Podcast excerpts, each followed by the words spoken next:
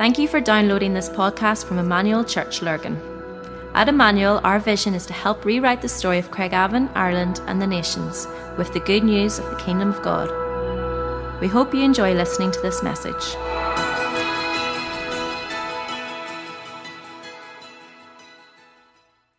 Thank you, brothers. Well, g'day, church. That's Australian for uh, hi. Um, that was that was beautiful, and I love hanging out with you, mob. Um, uh, I hope you're okay with adopting Australians because I, I really feel at home. Um, I love your pastor. I love your leaders. I love the example of humility. We've just come from a shalom community. Have others worshipped with the shalom part of uh, this community? My goodness. Like, I was a mess. I was just in tears. It is so beautiful. People know, is it Francis and Chris Shelley? Francis, people met Francis and Shelley. Um, just seeing what they're doing and how they're doing it. It is a, it is a prophetic witness. And as we were leaving, I didn't get a chance to share with Shelley, but um, I was able to share with Francis. And I, I share this with you so that you can encourage them. I had this real sense that they were going to face significant opposition. And when it came, not to feel threatened in any way, but that is actually the verge of breakthrough. So as you watch and as you pray for their ministry, and the neighborhood is North Logan, pray about that opposition which is coming because I think that's going to be the very point where something shifts and those who are most opposed actually create an openness to hear the gospel.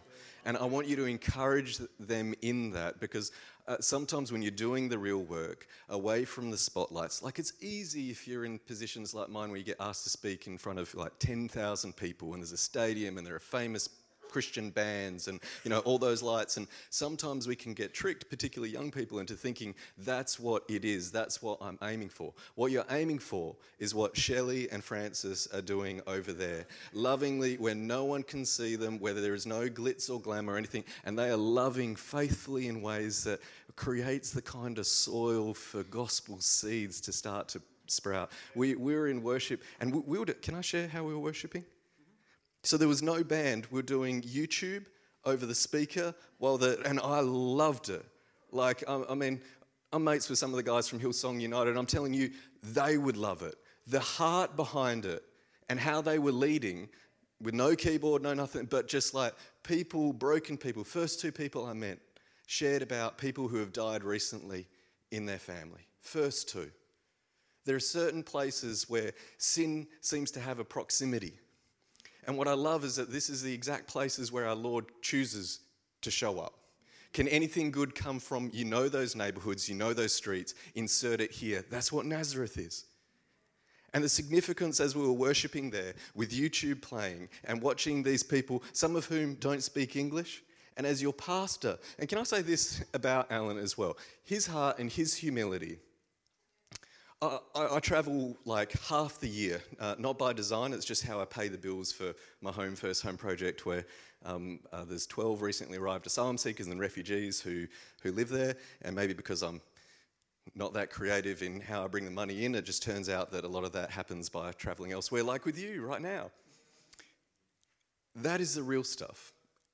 And I see the real stuff here that your leader does not delegate spending time with that little community with people who, because they're from Romania, or because they're from Bulgaria, or, or because they're from East Africa, that the translation, what is caught is not the words, it's the heart. And your pastor puts himself in the place where his heart, which reflects God's heart, is felt for those that others would go, this isn't as important as the bigger crowds. That's why when I spend time with you, I'm so deeply moved. There was a little one who was out here wandering over here. Anybody else feel led in worship as they just wandered around? I love that stuff. I love that stuff. And I want to encourage you that this is the real stuff. That this is it. And the good news of that is that it means all of us can be involved. Martin Luther King had this like phenomenal sermon where he talks about greatness is service. So the passage where James and John they're vying for the positions of can when you come into your kingdom can we have your important we want these important portfolios. We want to sit in the positions of power and prestige. We want to be seen. And Jesus like nah you don't know what you're asking. Or a more Australian yeah nah. You know how Australians do that? We answer things by saying yeah nah yeah. And it was like well which one is it? All of them and Jesus says yeah nah yeah you, you don't know can you be baptized with the baptism I'm baptized with can you drink what I have to scull? Uh, are you really up for that? But I tell you what, it's not mine to give, but the greatest amongst you will be a servant.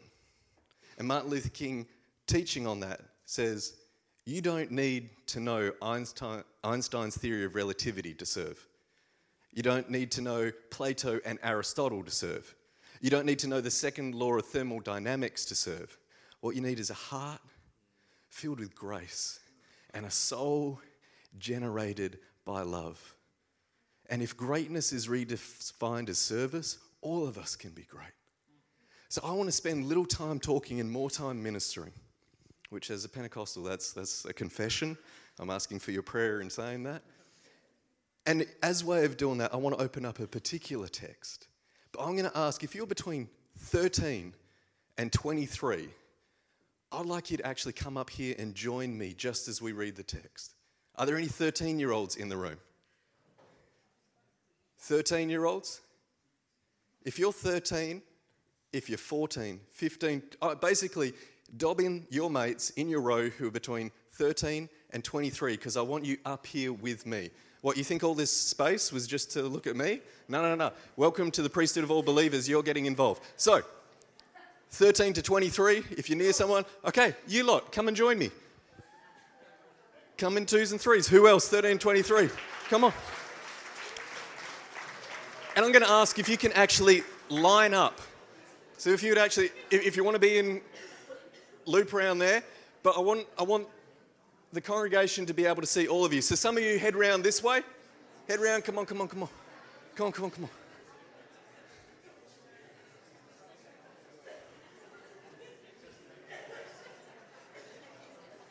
You mob over here, jump over here. Jump in this section here. Now, as we read this text, I want you to pray for your young people. And as we read it, I want you to ask God who in particular you're praying for as we read this text. Because I want you to hear this in such ways that it haunts you and troubles you and makes your life dangerous. The kind of dangerousness of holiness. And so I want you to choose one of these young people. Pray now. Who is it that you will hold in prayer as they listen to this text?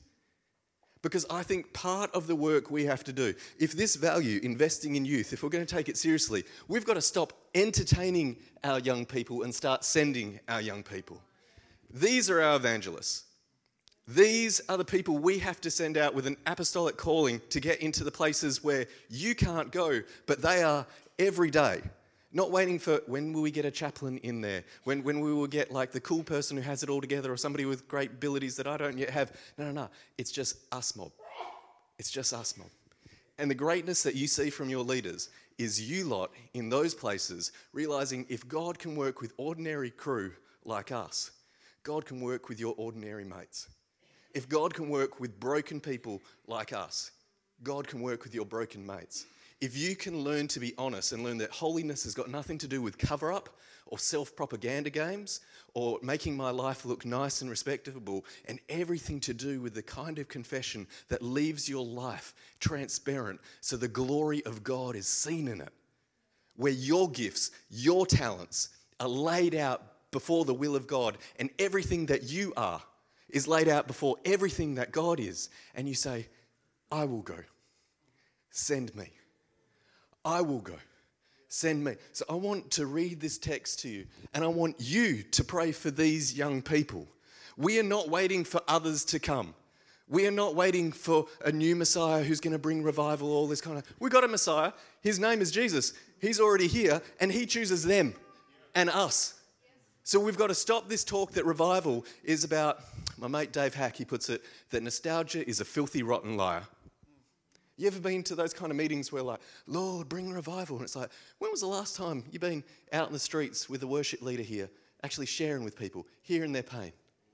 Actually coming alongside people. No, Lord, we want them to come into our church. Well, of course, you want them to come into your church, but God is sending. Are you here? Will you go? So, who are you praying for? I want you to hold these young people in prayer because I think we need to give them more permission to do what God is empowering them to do instead of telling them, you will be the next leaders. You won't be the next leaders, you're the leaders. Go do it. What you're doing now is leadership. Leaders are disciples, leaders follow. And you're like, I want to be an influencer. There's no term that I find more frustrating amongst young people than influencers. Don't try and be an influencer. Try and love like God has loved you. That will, is the only thing that gives you real lasting influence. It's the only thing. You want to make a difference? Go be different. The difference that is holiness that we see in Jesus to be mercy. That takes you being honest with who you are, laying that down, and trusting that this lot are praying for you. And if you see people out here and their lives are actually living this stuff, what Pastor Allen does, going in the places that other people go, they're a waste of time. There's no hope that can be seen there. Nothing can happen there. They're the very places where God shows up. And you're like, but I like the big Christian concert where I'm with all the other people and like I feel like I'm part of something important. That's great. Be encouraged. But it's not the real thing. The real thing is when no one's watching, no one sees, and you do that faithful, beautiful, humble, loving thing that looks like Jesus, and somebody feels the dignity of being called to be a child of God. What is it to relate to those that others just make fun of? What it is to show them the kind of dignity when everybody else calls that girl, that name, names it like that, or that boy, that thing, and names him like that. And you relate to him in such a way that you believe their story can be rewritten, that they can be one of the leaders here that they can be caught up in God's gentle revolution of kingdom love. So, can I read you a text? Can you hear it in such ways that you're open to their prayers? And can we take responsibility that investing in youth isn't something that we're going to see come to pass later? It's something that's coming to pass this week. Ask your young people, where have you seen God at work? And let them ask you, where have you seen God at work? around your tables, ask the kind of questions How did you live God's love today? Where did you see grace breaking out? Where are the tax collectors and sex workers and sinners that Jesus has found amongst? Were, were you found about them today? Were you found in such ways that they could see themselves as child of God, not those labels that others put on them? That's our stories, right? Half of us, that's why we're in the room. Somebody loved us well enough to actually show God's love, we got to make sure the worst thing that can happen to these young people is that they become respectable middle class Christians instead of dangerous disciples of a holiness which is mercy and compassion. You should long to desire to do stupid things that make no sense unless Jesus is risen from the grave. Why would you spend your time with them? Why would you volunteer with those Roma kids, those travelers? Why would you spend time with, with those girls who made those stupid mistakes and they get what they deserve and they've ruined their school career? Why would you treat them with dignity? Those kids are drug addicts. Those kids are losers. Those kids are, those kids are the ones that Jesus came for, died for, rose for, and sends you for. And if we're honest, if it wasn't for the grace of God, we're them too. Can we hear this with that in mind? And can we pray for them as we read this. Would you stand with me? And if you feel comfortable, stretch out your hand. Who is it around this circle that you're praying for? Lord, give us ears to hear.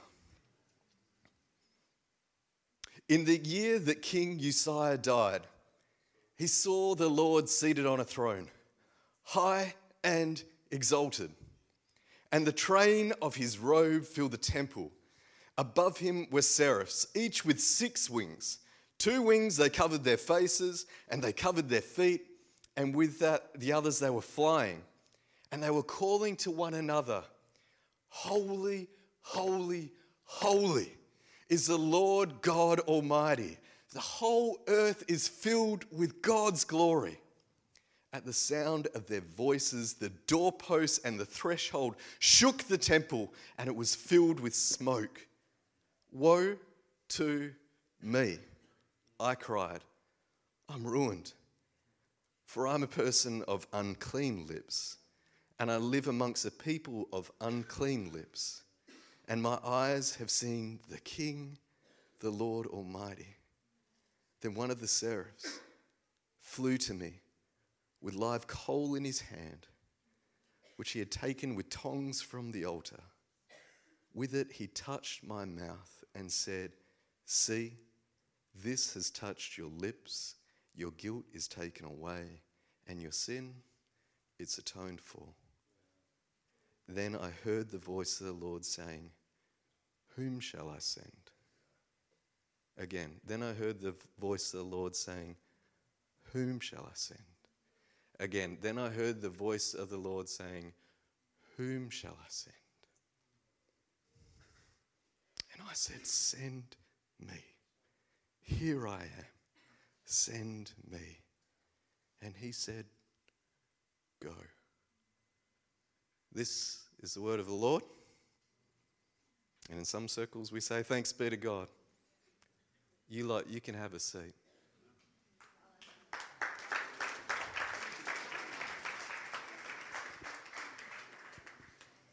And it is my hope that in just a little while, of your own volition instead of being forced out by your mates, parents, aunties, uncles, and friends and neighbours, that will find you back in this space, saying, Here I am, send me.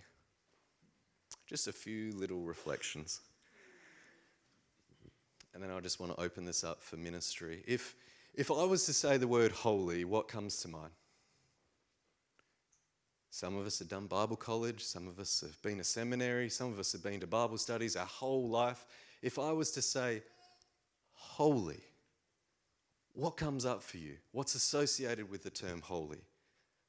What, what, what kind of impulses, what kind of imprints, what kind of things does, does it provoke in you? I want to give you 30 seconds with the person you're with to say, when you hear the word holy, what comes up for you? 30 seconds? Make sure no one's left out because that wouldn't look like the kingdom of God. What comes up for you when you hear the word holy? Go for it.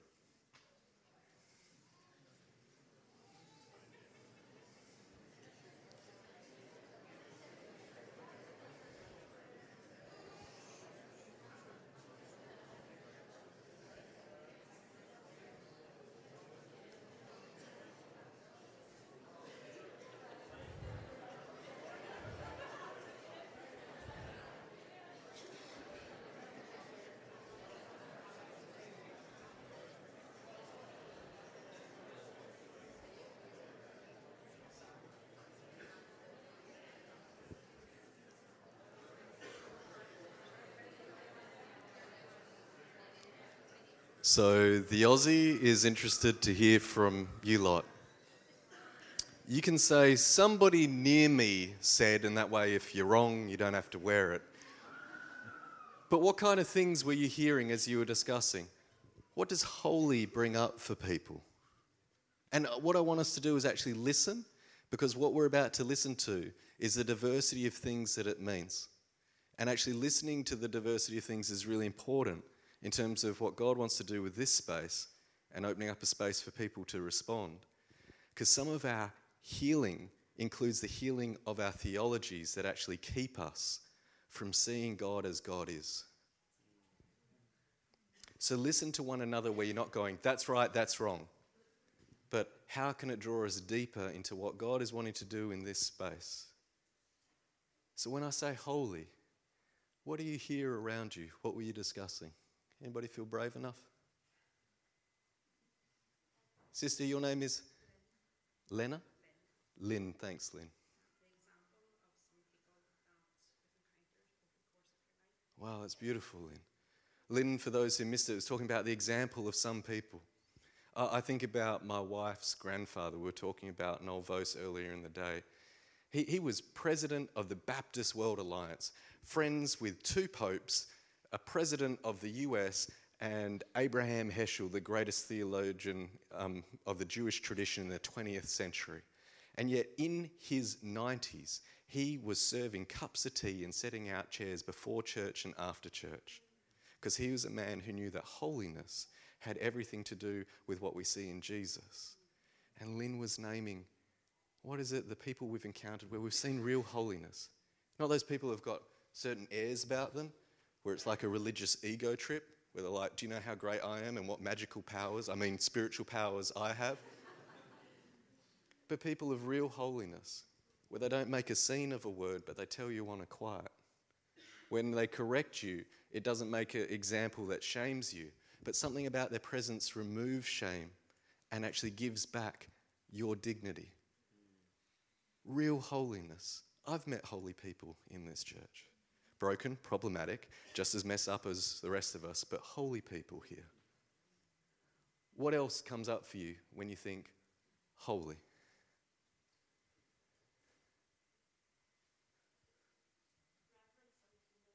Reverence and humility. Sister, your name is? Sonia.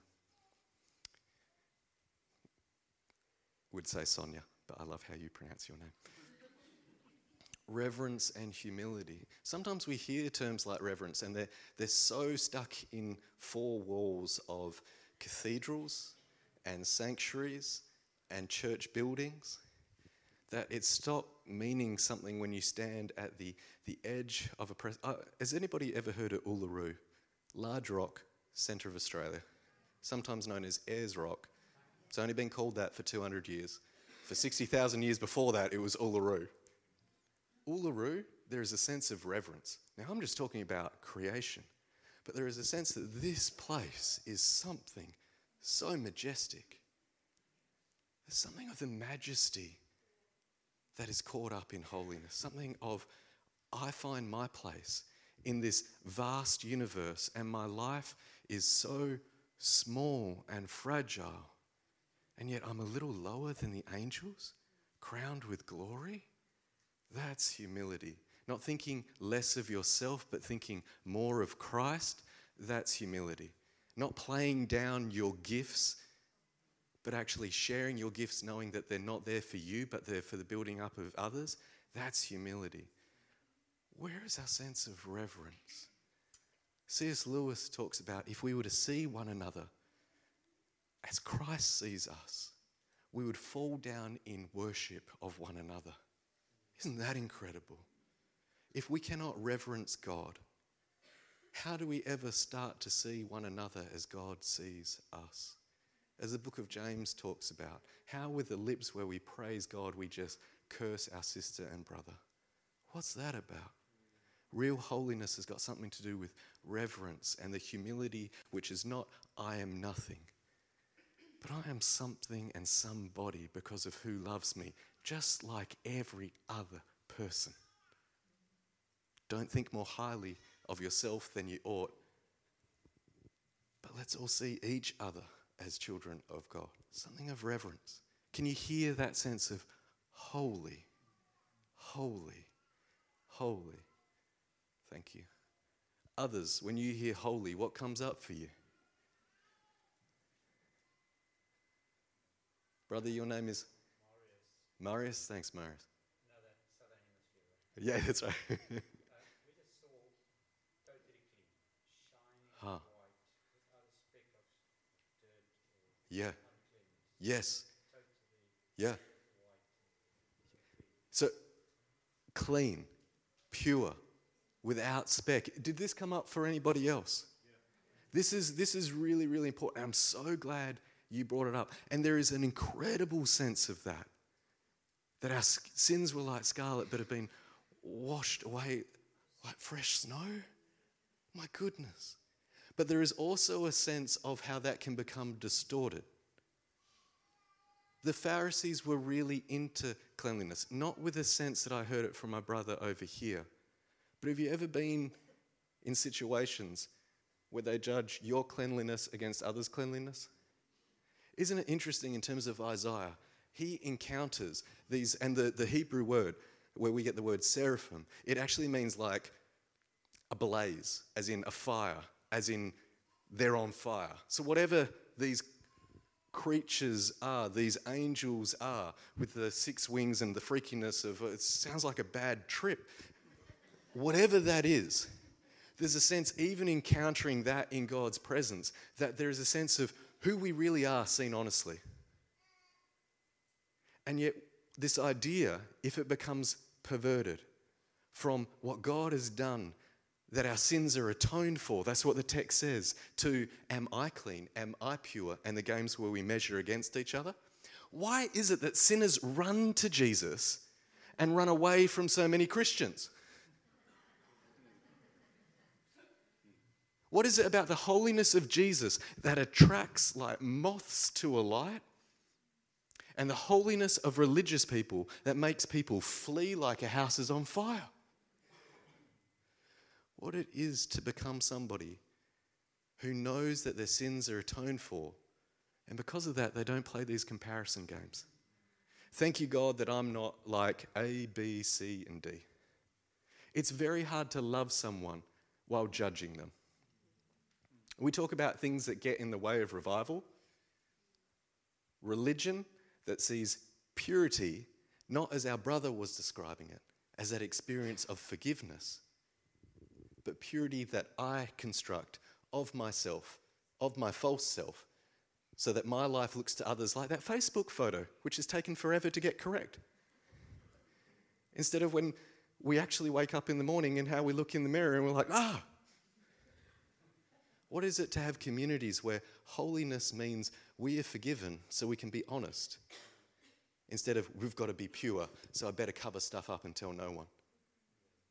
Real holiness creates cultures of confession, not cover up. I'll say it again. Real holiness creates cultures of confession, not cover up. It takes the toxic power of secret sin away so I know I'm in a safe environment where I can tell people what's going on. And the book of James says, confess your sins to one another and be what? Not forgiven. What? Healed. Isn't that fascinating? There's something about being honest about who we are. And Isaiah's response in the text is what? Woe to me. I am a man of unclean lips. And the angels aren't surprised. So, whatever is your stuff that you think disqualifies you, the young people who are standing up here and you're like, nope, not me. You don't know about A, B, C, and D. You'd be surprised how much the adults wouldn't be surprised by that stuff.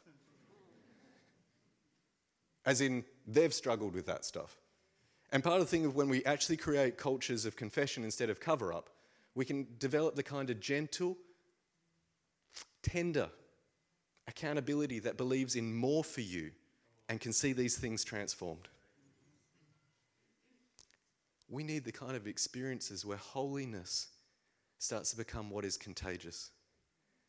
The Sermon on the Mount, Jesus starts by saying, Unless your righteousness surpasses that of the Pharisees, you will not enter God's dream for all reality the kingdom of God, the reign of God, the presence of God, the dream of God. So you tell me, what was the righteousness of the Pharisees?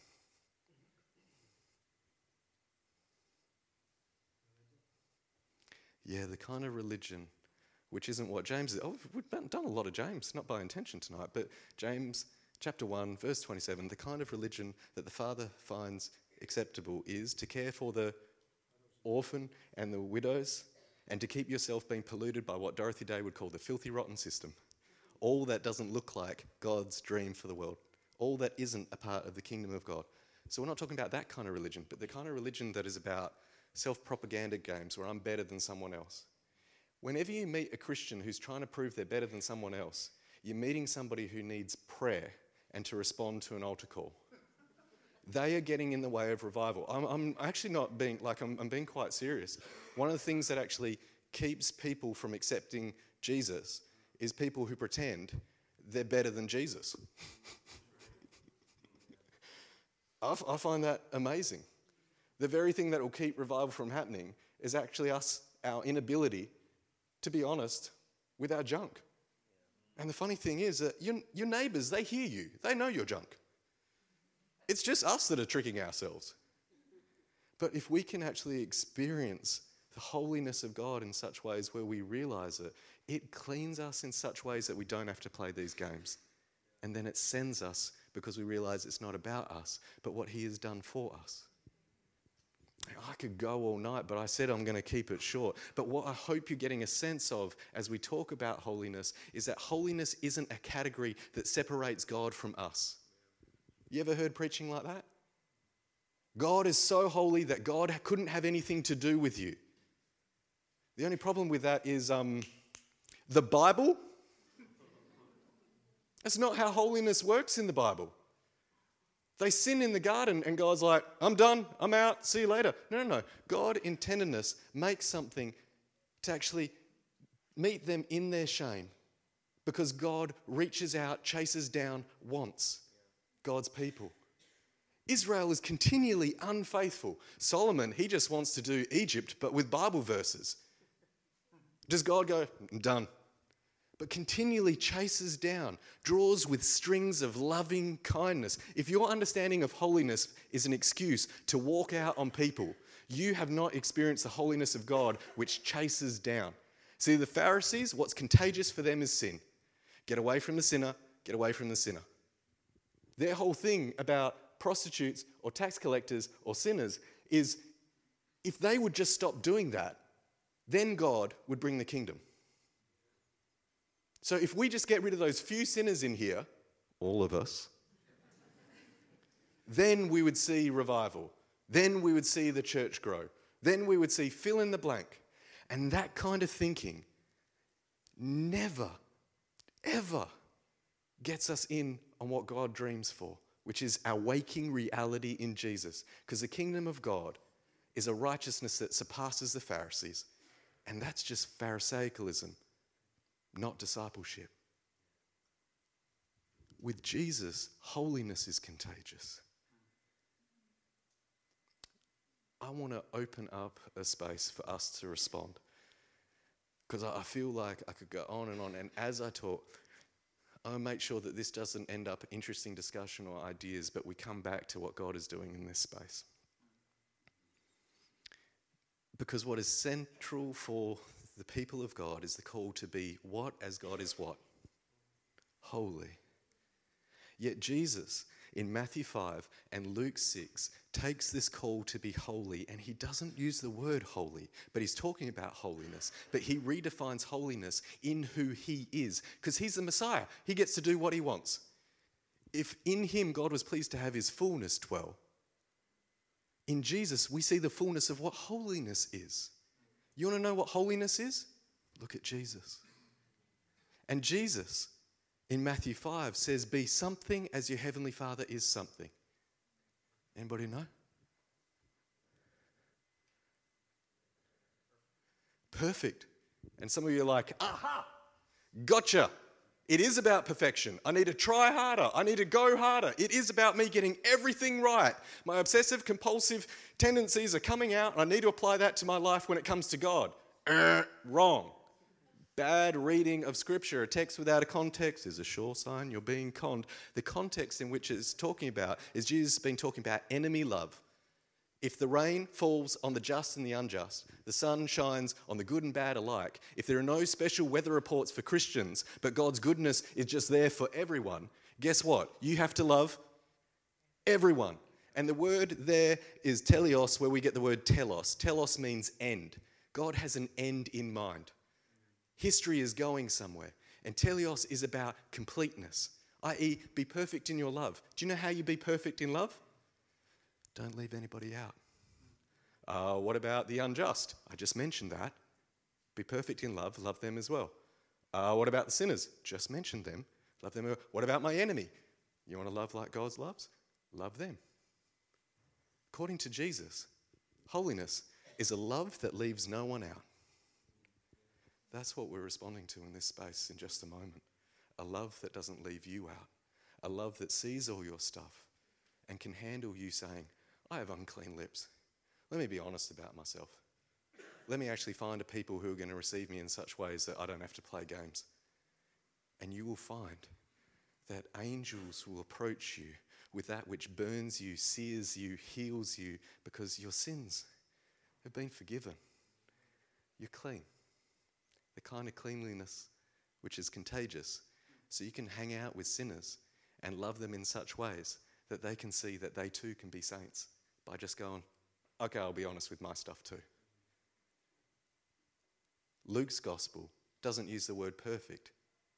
Some people need more proof about what we're about to respond to. Luke's gospel is more explicit. It doesn't use the word perfect, but in Luke 6 it says, in the context of enemy love, it says, be something as our Heavenly Father is something. People know what it is?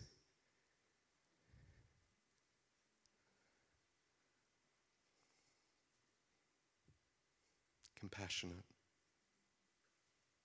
Imagine redefining holiness reverence, humility, purity as compassion. The things that you've heard from one another. Imagine once God shows up in the flesh, knowing that the only way we can talk about holiness is as mercy. Be merciful as your heavenly Father is merciful. Be compassionate as your heavenly Father is compassionate. You are about to be sent out to be a holy people, and that's why you love that leaves no one out. That's why you love in such ways that people like, Why do you love me? I don't deserve it. And you're like, Yep, me either. But that's how God has loved me, and that's how God loves you. Oh, I don't think God would love me. I've done A, B, C, and D. And you say, Yep, and I would too if it wasn't for the grace of God. And some of you go, Yep, I did too. And now, by the grace of God, I don't do that anymore. And that's what it is to be a people who have a righteousness which surpasses Pharisees. Are we ready for that kind of revival?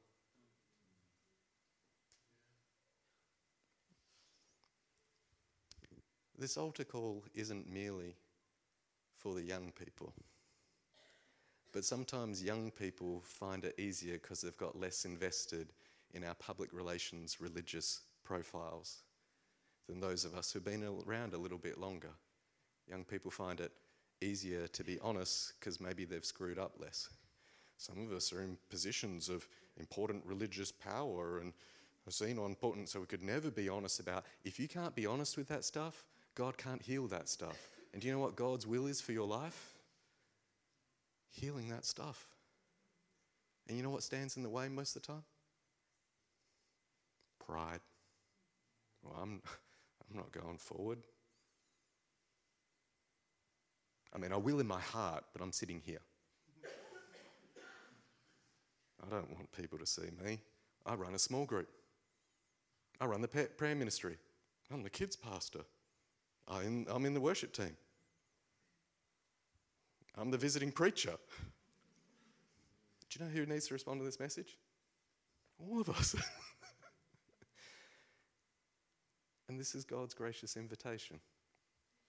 The young people who are out here, you've already responded. If you're already feeling itchy to get in on the kind of prayer that would open to that, even before the band gets up, I invite you to come and join me up here. I'm going to be down here praying because I'm a man of unclean lips. And by grace, my sins are atoned for. That's open to all of us. That's open to everybody who can be honest with their need for grace. And you become the kind of person who no longer has toxic holiness that looks nothing like Jesus. And you become the kind of person that people go, I like hanging out with them. I don't feel judged around them. I feel like I'm loved by them. They're compassionate. They're merciful. They're people who know their stuff, don't play religious games, and have said, Here I am. Send me. So I'm going to hand over to your senior pastor, and I'm going to kneel here because I don't think I should be doing altar calls unless I respond to them. If you, like me, need to encounter the holiness of God, which is the mercy of God, I invite you to join me. And young people, you in particular, don't miss this moment. For some of you, this is the night that things change and you realize You are here. So just respond, Here I am. God is sending you. So just say, Send me. Send me. Send me.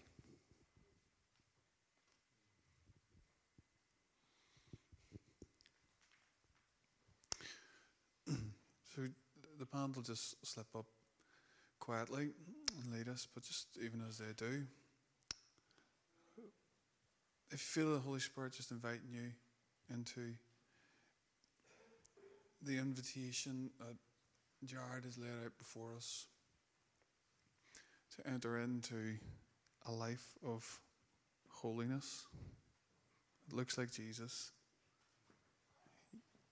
You're not sure where it's going to take you but you know that you need to be sent. I would just, I would just come and kneel in beside Jared here tonight. Um, just in these moments, if you need to respond, just come and kneel.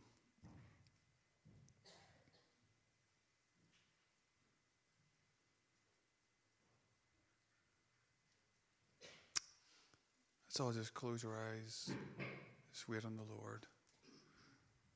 Let's not make this a spectator thing, watching everybody else is responding. Let's respond ourselves.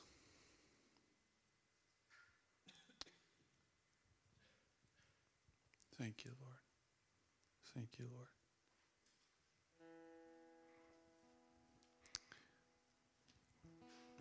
Moments like this are like moments of consecration where we just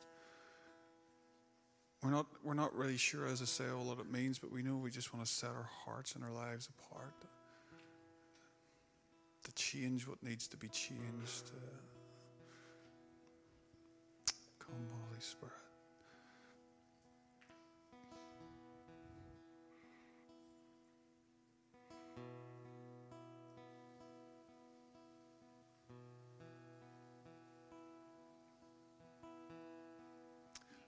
I think there could be a few people here, and um, you, you've just been a Christian for many, many years, and you've never really even heard holiness talked about like it's been talked about tonight. You've thought that holiness was simply going to church and putting a shirt and tie on every week, and it's felt something pretty stale or stodgy, or and um, I actually think it's quite important for you to respond tonight, and it's going to take a bit of guts.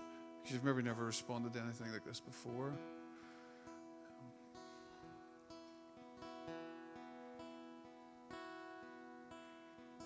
These are the days to these are the days to break pride.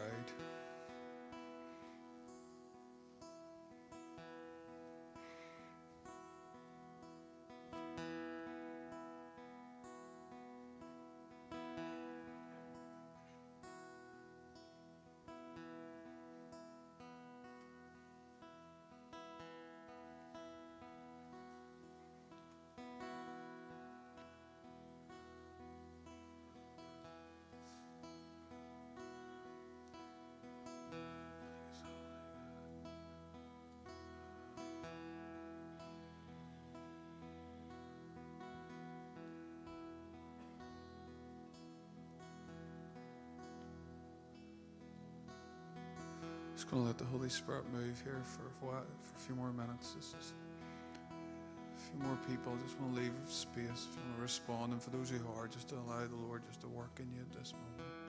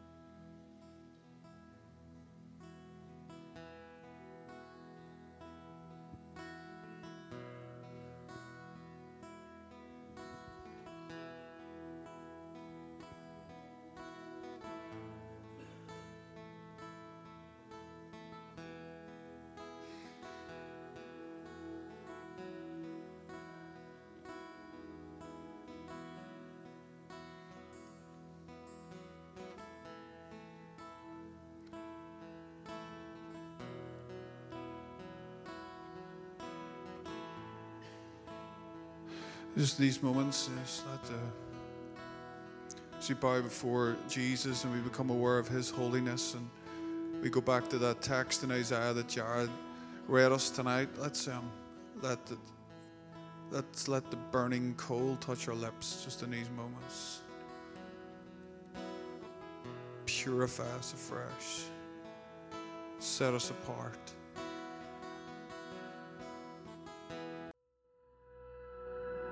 We hope you enjoyed listening to this podcast. For more information about our church and all that we do, please visit our website at emmanuel-church.co.uk.